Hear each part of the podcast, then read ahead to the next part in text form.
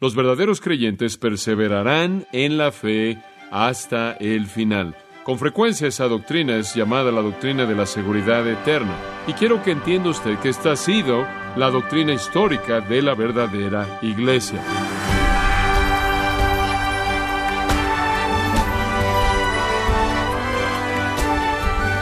Bienvenido a esta edición de Gracia a vosotros con el pastor John MacArthur. Muchos cristianos luchan con dudas sobre su salvación y creen que podrían perderla si cometen algún pecado grave. Aún así, muchos de ellos se resisten a hablar del tema, permaneciendo en un estado de desaliento. ¿Tiene usted dudas acerca de su salvación? ¿Desea usted recibir la certeza? John MacArthur analiza estas preguntas a la luz de las doctrinas de la gracia. El título de esta serie es Las doctrinas de la gracia en gracia a vosotros. Los verdaderos creyentes perseverarán en la fe hasta el final. Con frecuencia esa doctrina es llamada la doctrina de la seguridad eterna. Algunas veces, en cierta manera, es expresada de una manera breve con la frase una vez salvo, siempre salvo. Y claro que todas esas cosas son verdad. Y quiero que entienda usted que esta es una doctrina histórica. Es el componente más importante de la salvación, porque si la salvación no fuera permanente, entonces la doctrina de la elección sería cuestionada, la doctrina de la justificación sería cuestionada, la doctrina de la santificación sería cuestionada, y la doctrina de la glorificación sería cuestionada, el llamado de Dios sería cuestionado, y por lo tanto la obra del Padre, del Hijo y del Espíritu Santo sería también cuestionada. Y entonces lo que hace del todo de las doctrinas de la salvación el llegar a unirse y mantenerse unidas es la naturaleza eterna de la salvación, la perseverancia de los santos. Y esta ha sido la doctrina histórica de la verdadera iglesia. Ahora hay tantos textos que podríamos estudiar en relación con esto, pero permítame llevarle un texto que creo que nos va a ser muy útil. Pase a Primera de Pedro capítulo 1. Primera de Pedro capítulo 1, versículos 3 al 9 y quiero leérselos. Esto llega como una especie de doxología, y aquí se expresa una bendición gloriosa hacia Dios por nuestra salvación eterna. Escuche lo que Pedro escribe. Bendito el Dios y Padre de nuestro Señor Jesucristo, que según su grande misericordia nos hizo renacer para una esperanza viva, por la resurrección de Jesucristo de los muertos, para una herencia incorruptible, incontaminada e inmarcesible, reservada en los cielos para vosotros. Y aquí está la frase clave que sois guardados. Podría subrayar eso. Ese es el corazón del pasaje. Pedro está bendiciendo a Dios por la protección divina, que sois guardados por el poder de Dios mediante la fe para alcanzar la salvación que está preparada para ser manifestada en el tiempo postrero. Ahora observe que esas dos cosas están ligadas. Somos guardados para recibir esta herencia eterna y esa protección viene a nosotros mediante la fe. Versículo 6, en lo cual vosotros os alegráis. Claro, ¿quién no se regocijaría o se alegraría? En lo cual vosotros os alegráis, porque estamos protegidos. Aunque ahora, por un poco de tiempo, si es necesario, tengáis que ser afligidos en diversas pruebas, y vienen para probar nuestra fe, para que sometida a prueba vuestra fe, mucho más preciosa que el oro, el cual, aunque perecedero, se prueba con fuego, se hallada en alabanza, gloria y honra cuando se ha manifestado Jesucristo, a quien amáis sin haberle visto en quien creyendo, aunque ahora no lo veáis, os alegráis con gozo inefable y glorioso, obteniendo el fin de vuestra fe, que es la salvación de vuestras almas. Ahora quiero que vea el corazón de este pasaje, versículo 5, que sois guardados, y sois guardados mediante la fe, versículo 5, versículo 8, no lo veis ahora, pero creen en él Ahí está de nuevo el énfasis en la fe, versículo 9. Obteniendo el fin de vuestra fe, que es la salvación de vuestras almas. Y aquí él se refiere a la salvación final, la glorificación. Como puede ver, este asunto de la seguridad, de ser guardado, ser protegido, está ligado a una fe perseverante. Eso fue escrito por Pedro. Ahora permítame detenerme y hablar de Pedro. Todos sabemos quién fue Pedro, ¿verdad?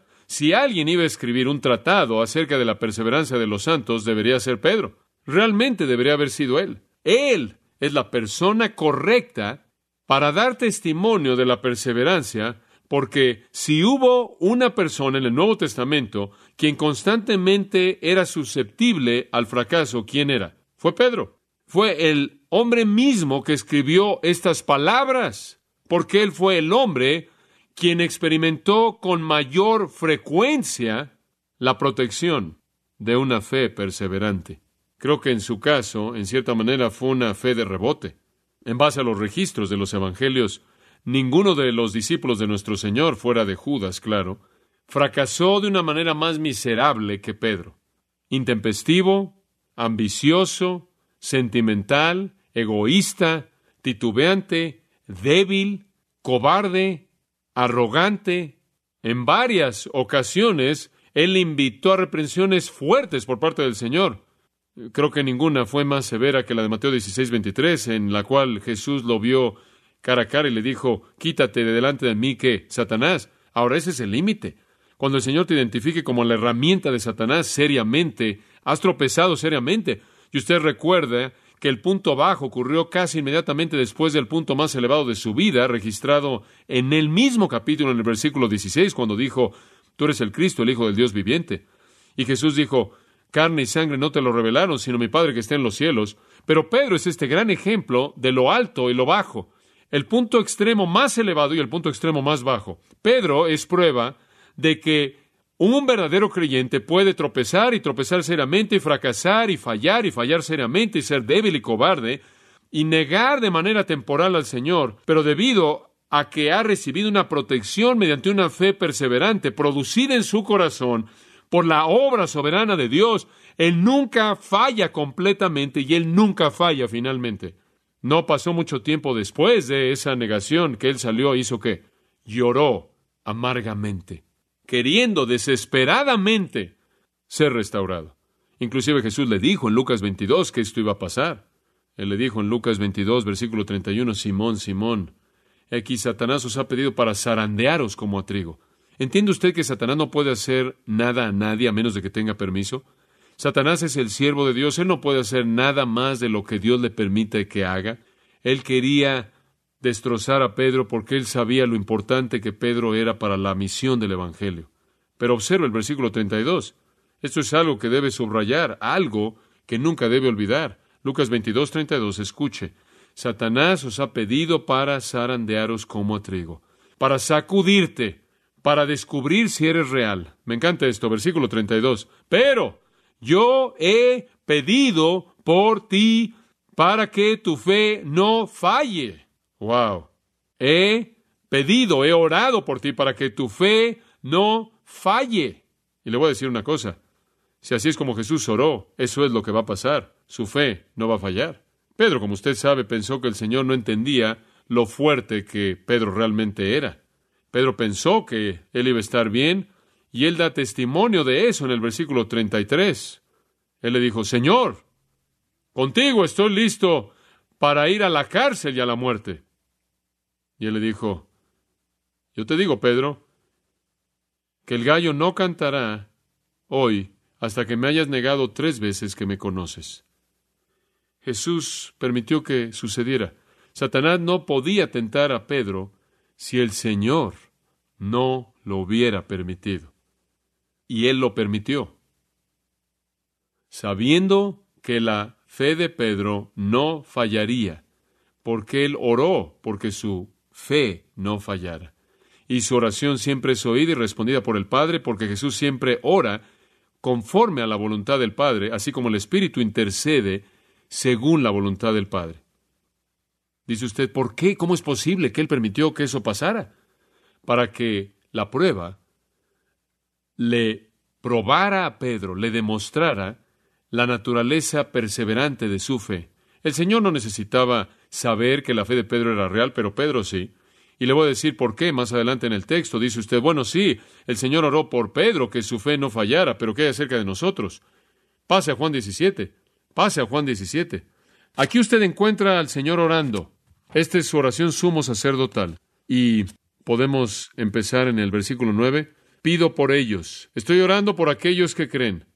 No pido por el mundo, sino por aquellos a quienes tú me has dado, porque tuyos son, y todas las cosas que son mías son tuyas, y las que son tuyas son mías, y he sido glorificado en ellos. Jesús está orando por los creyentes, no solo los que estaban vivos en ese entonces, sino también en el futuro. Y versículo 11, ya no estoy en el mundo, él estaba percibiendo que él se iba a ir.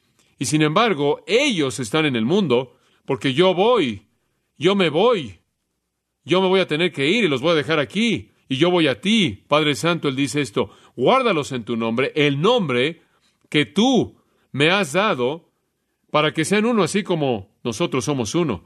¡Wow! ¡Qué oración tan sorprendente! Padre, guárdalos. No solo a Pedro, no solo que la fe de Pedro no falle, sino la fe de ninguno de ellos.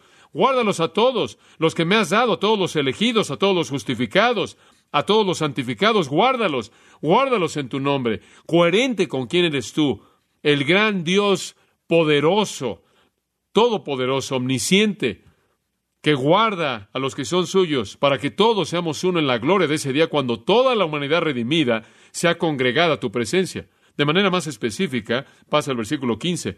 Jesús sigue orando y dice esto, no te pido que los quites del mundo, necesitamos que estén en el mundo para que evangelicen, pero guárdalos del maligno. Aquí Jesús está intercediendo como nuestro gran sumo sacerdote a favor nuestro, pidiéndole al Padre que nos guarde, nos guarde, nos proteja, para que nuestra fe no falle. Versículo 17, él añade, santifícalos en la verdad, tu palabra es verdad. Versículo 18, como tú me enviaste al mundo, yo los he enviado al mundo, y por ellos me santifico a mí mismo, para que ellos mismos también sean santificados en la verdad. No te pido solo por esto, sino por aquellos que creen en mí a través de su palabra, no solo por los creyentes ahora, sino por los que creerán a través de la palabra que estos creyentes predican. Quiero que todos sean uno, así como tú, Padre, estás en mí y yo en ti, para que ellos estén también en nosotros, para que el mundo pueda creer que tú me enviaste. Y la gloria que me has dado les he dado a ellos, para que ellos sean uno, así como somos uno, yo en ellos y tú en mí, para que ellos sean perfectos en unidad, para que el mundo pueda saber que tú me enviaste y los amaste así como me amaste a mí. Jesús dice esto, Padre, quiero mostrarles la gloria. Quiero llevarlos a la gloria eterna. Quiero que los protejas, quiero que te aferres a ellos, quiero que los guardes, quiero que te asegures de que su fe nunca falle, para que todos estemos juntos como uno en la gloria eterna, como fue planeado y como fue la intención en la fundación del mundo cuando tú echaste a andar este plan redentor. Guárdalos del maligno, santifícalos por tu palabra, tráelos a la gloria eterna, para que puedan compartir con nosotros en esa gloria, y no solo estos, dice el versículo 20, sino toda persona que creerá en mí a través de sus palabras. Y usted y yo estamos incluidos en ese versículo, versículo 20, porque creímos a través de las palabras que fueron escritas por los apóstoles. Entonces, como puede ver, el Señor Jesucristo está intercediendo por Pedro como una ilustración en Lucas 22. No es algo raro, no es algo excepcional. Es la misma intercesión que él lleva a cabo en Juan 17. Y no es solo para los apóstoles en ese entonces, sino por todos aquellos que creerían para que el Padre los guardara y los llevara a la gloria eterna intactos, como uno en él y en el Hijo. Y por cierto, esta no solo fue una oración momentánea que Jesús ofreció ahí en Juan 17 en el huerto esa noche. Él ora así el día de hoy y todo día y todo el tiempo. Hebreos 7:25.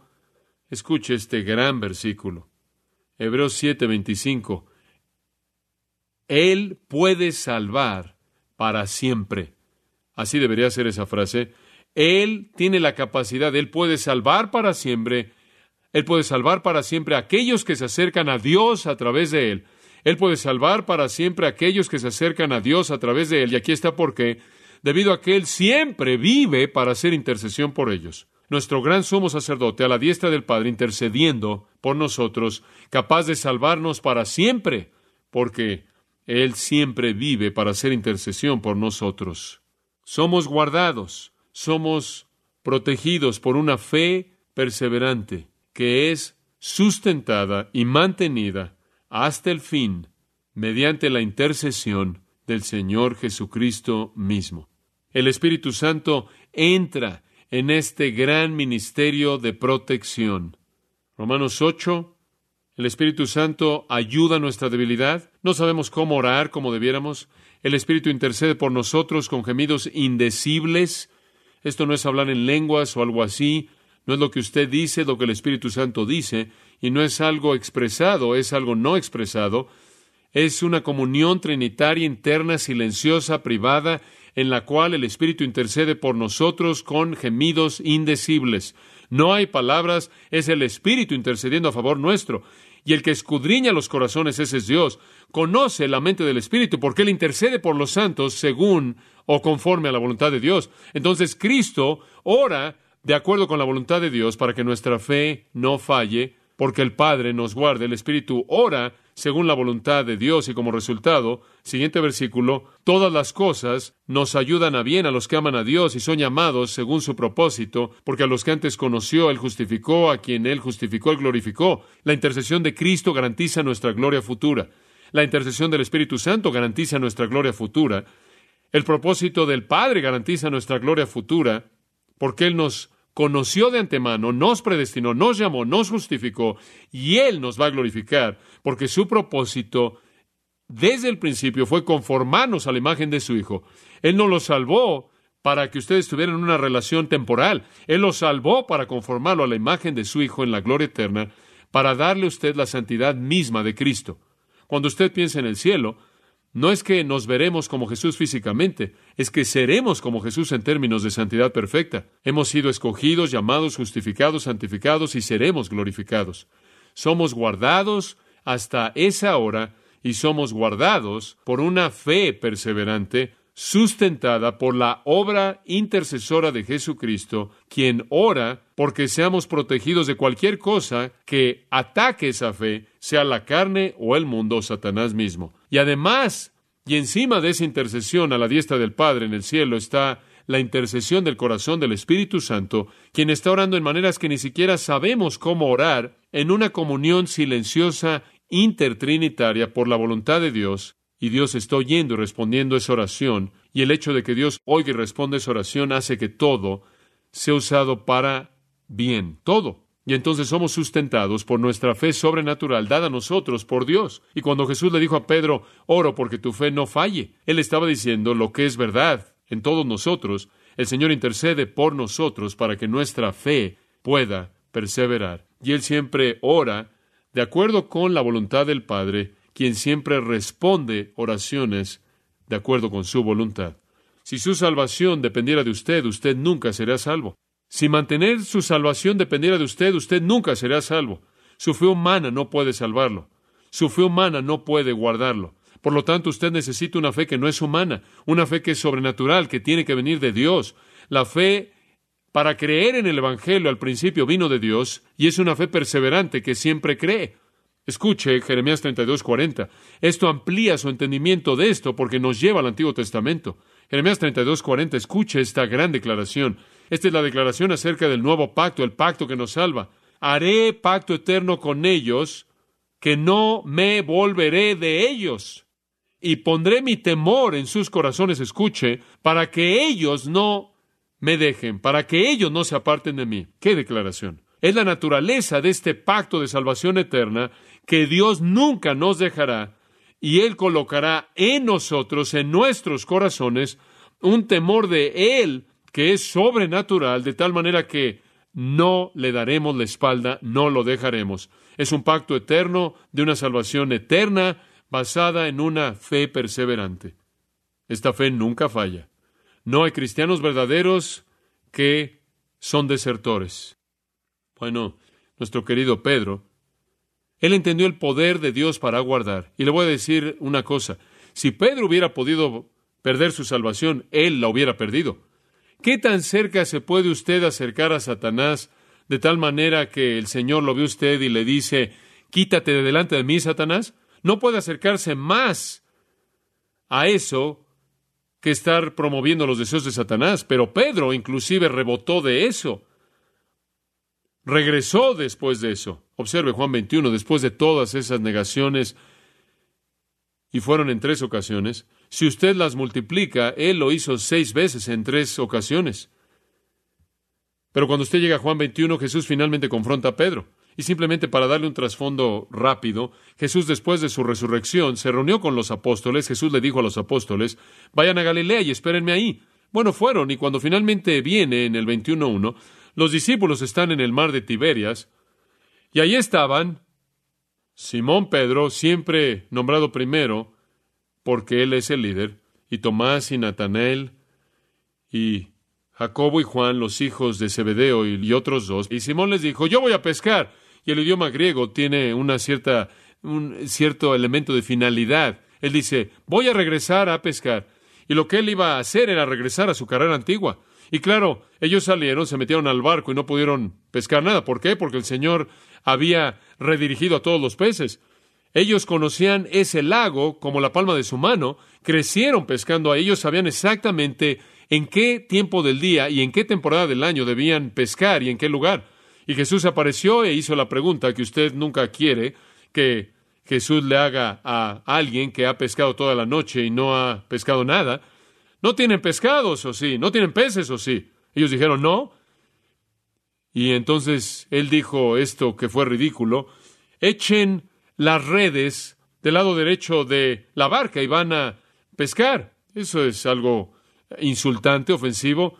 ¿Qué, qué, qué crees? ¿Que pescamos solo de un lado? ¿O quizás crees que el barco, la barca se queda en un lugar? ¿O quizás crees que los peces identifican o distinguen la derecha de la izquierda? ¿Qué tipo de afirmación es esa?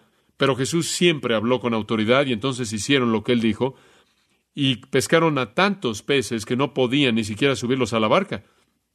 Y después el discípulo a quien Jesús amaba, ese es Juan, le dijo a Pedro, eh, es el Señor. Y Pedro tuvo una fe perseverante, claro. ¿Fue débil? Sí. ¿Falló? Sí. Pero claro que regresó. Fue un rebote. Versículo 7, cuando Simón Pedro oyó que era el Señor, se puso su vestimenta externa porque él estaba usando su atuendo interno para trabajar y él se echó en el mar y los otros discípulos llegaron en una barca.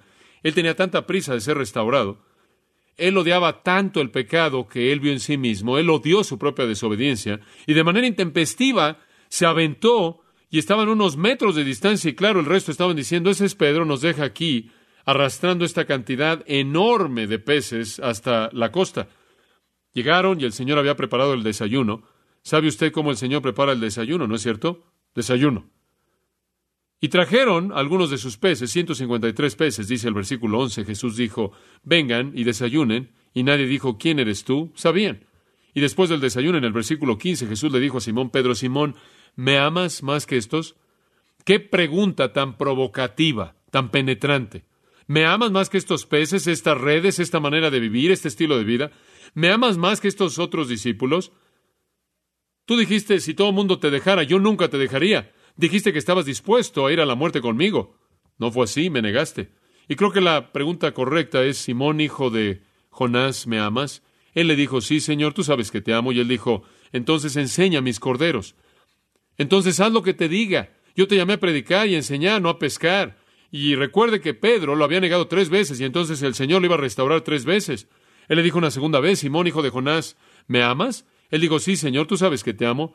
Tú sabes eso. Y él le dijo, entonces, apaciento, pastora mis ovejas. Haz lo que te dije que hagas. Y él le dijo, por tercera vez, Simón, hijo de Jonás, ¿me amas?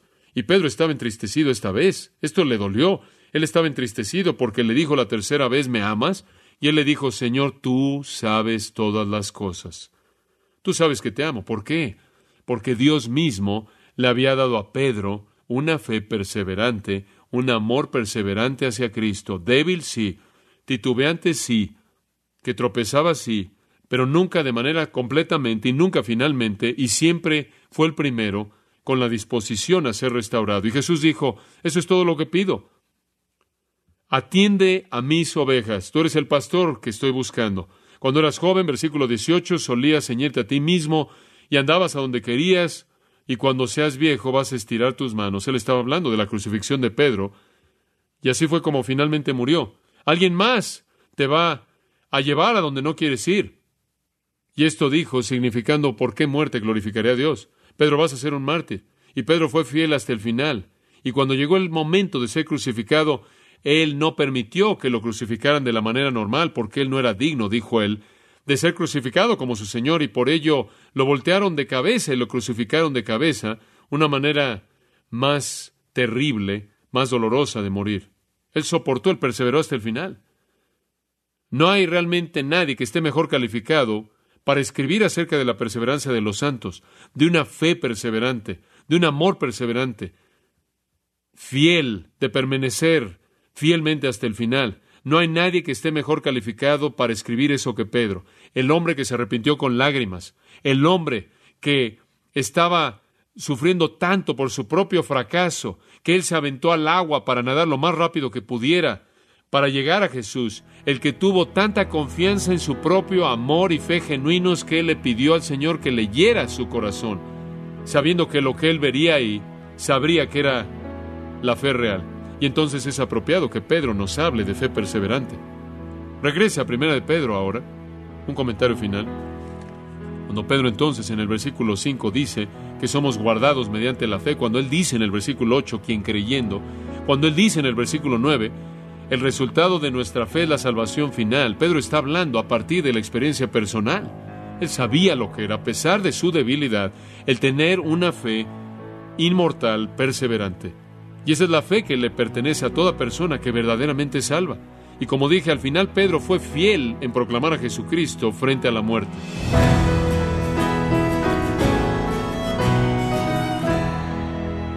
John MacArthur nos ha mostrado cuán confortante es saber que aún fallando y luchando con el pecado, nuestra fe está segura porque Cristo nos ha salvado.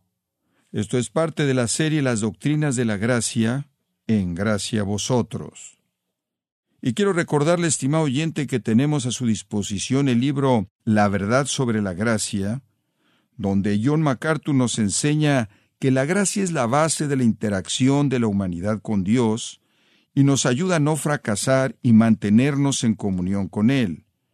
Puede adquirirlo en nuestra página en gracia.org o en su librería cristiana más cercana. Y también le comento que puede descargar todos los sermones de esta serie Las Doctrinas de la Gracia, así como todos aquellos que he escuchado en días, semanas o meses anteriores, en gracia.org. Si tiene alguna pregunta o desea conocer más de nuestro ministerio, como son todos los libros del pastor John MacArthur en español, o los sermones en CD que también usted puede adquirir, escríbanos y por favor mencione la estación de radio por medio de la cual usted nos escucha en gracia a vosotros. Es importante conocer no solo el país y ciudad de donde usted nos escucha, sino también la radio.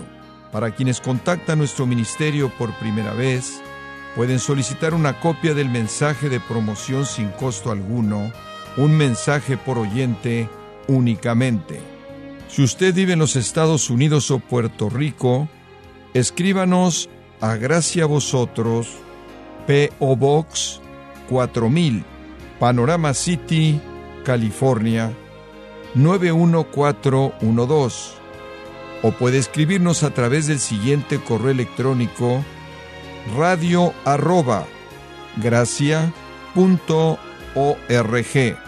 Bueno, en nombre del pastor John MacArthur y nuestro editor Alan Quiñones y del personal de este organismo, le damos las gracias por su tiempo y sintonía, invitándole a que nos acompañe en la próxima edición y juntos continuar desatando la verdad de Dios un versículo a la vez, aquí en gracia a vosotros.